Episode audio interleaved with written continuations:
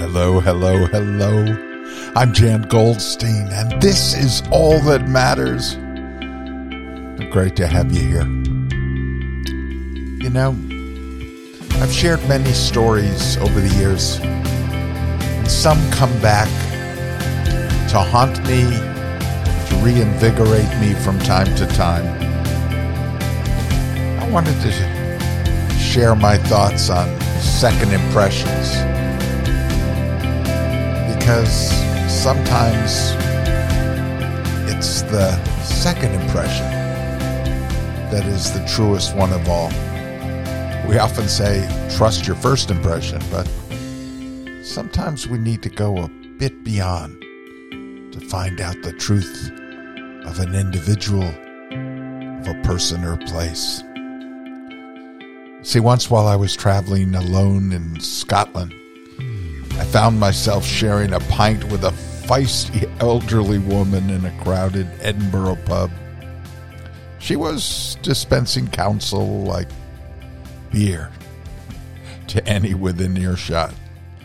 She didn't think much of the fact that the only part of Scotland I'd managed to see was the monument strewn confines of its capital, Edinburgh.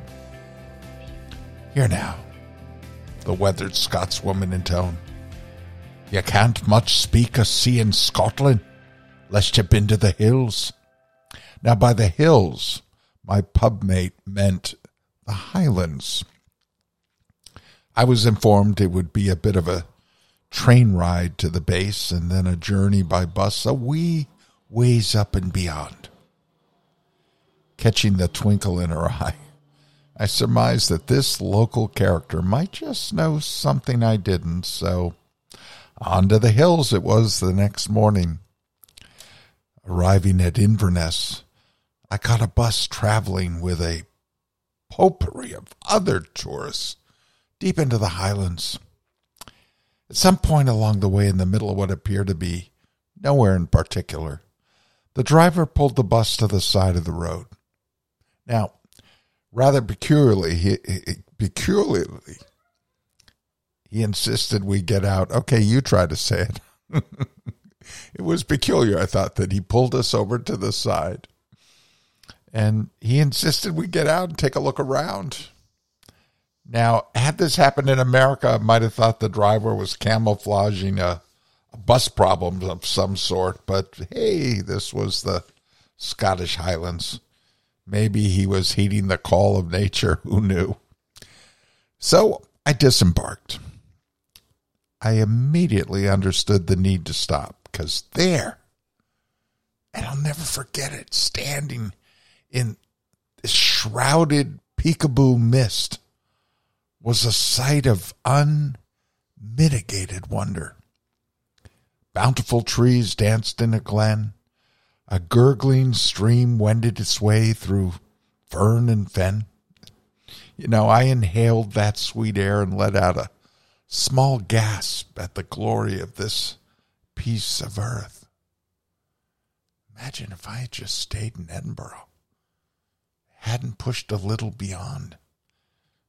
And at that moment, unbeknownst to me, the driver had caught my gaze and quietly sidled up to share the joy of my discovery. Whispering softly in my ear, he could have been the craggy old pint drinker I'd met down in Edinburgh who'd sent me here. Aye, laddie, he whispered. Now you've seen Scotland. I often tell that tale because it gets me thinking. The experience of discovering the real soul of a place is similar to discovering the real soul of a person. People may not reveal their beauty or their uniqueness on first blush. We might have to give them some time. Be willing to travel just a little further to truly see them.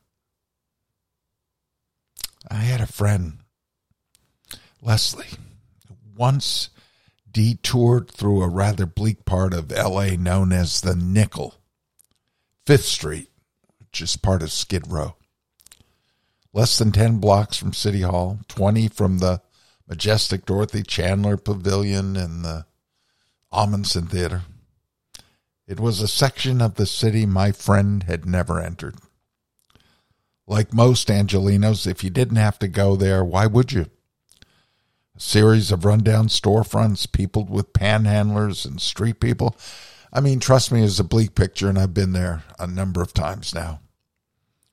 But caught in a traffic detour through the underbelly of the city, Leslie was simply praying that the detour signs would lead her out just as fast as the lights would take her. I mean, she just did not want to be sitting there. And she felt a bit as if she were in danger. And suddenly her car came to a halt, and with it her heart.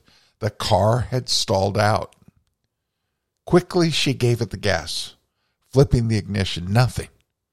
Looking around at the depressing scene of denizens in dirty clothing, hunched in boxes for housing, she redoubled her efforts. But again, no sale. The engine would not respond, and now she was panicking. How was she going to get out of here? And then she saw him a man in torn clothing and unkempt hair, and he was making his way out into the street and straight for her. I mean, my friend began to hyperventilate, she told me later, closing all the windows, locking every door, and she looked up again. Maybe she was mistaken. Maybe the man was crossing over and would bypass her. No such luck.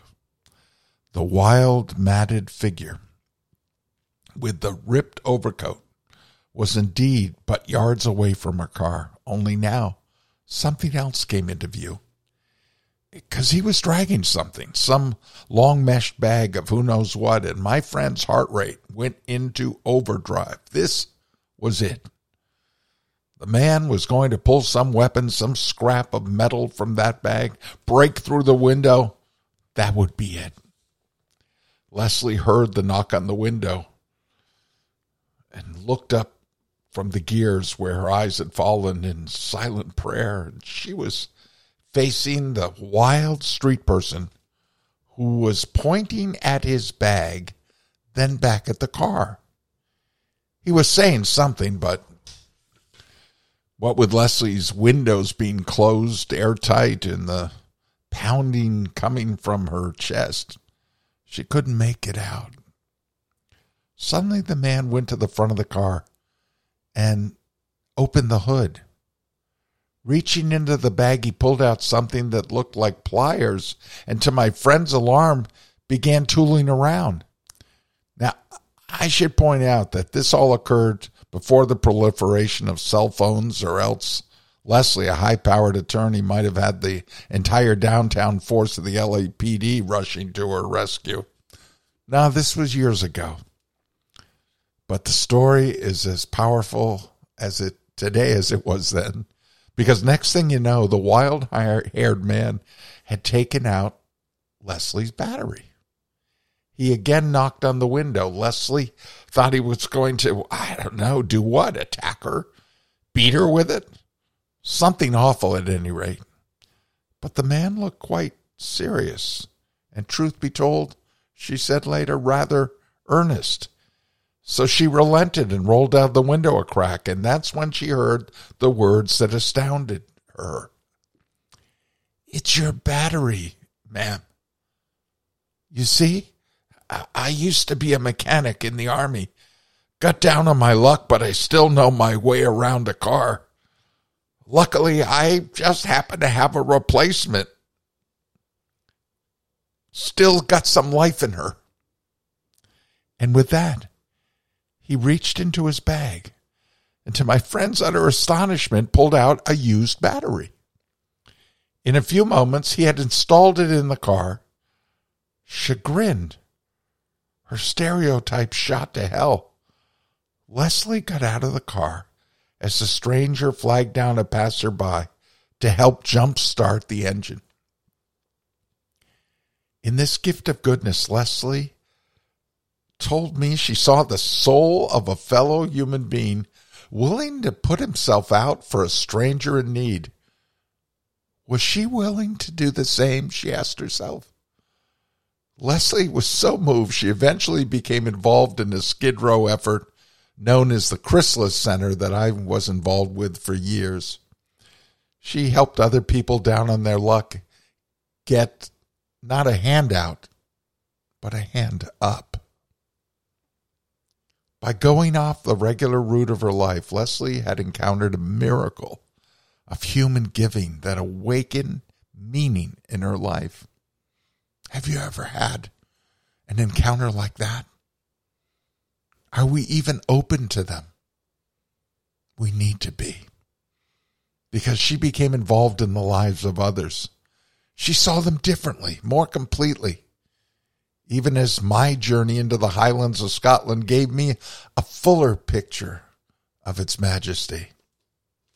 All from listening to an elderly woman sharing a pint with me in a pub in Edinburgh. And I learned, as Leslie learned, it takes the same existential journey, willingness to go beyond what we've grown accustomed to in order to truly know others. And perhaps most important, to uncover and receive the hidden beauty in ourselves. Sometimes it might just take getting off the road of life to truly see where we're going. My friends, each of us has highlands in our lives. And if we're willing to go a wee ways beyond, there's no telling the wonders we'll receive by giving life the chance to make a second impression. Until next week, I'm Jan Goldstein, and this, this is all that matters.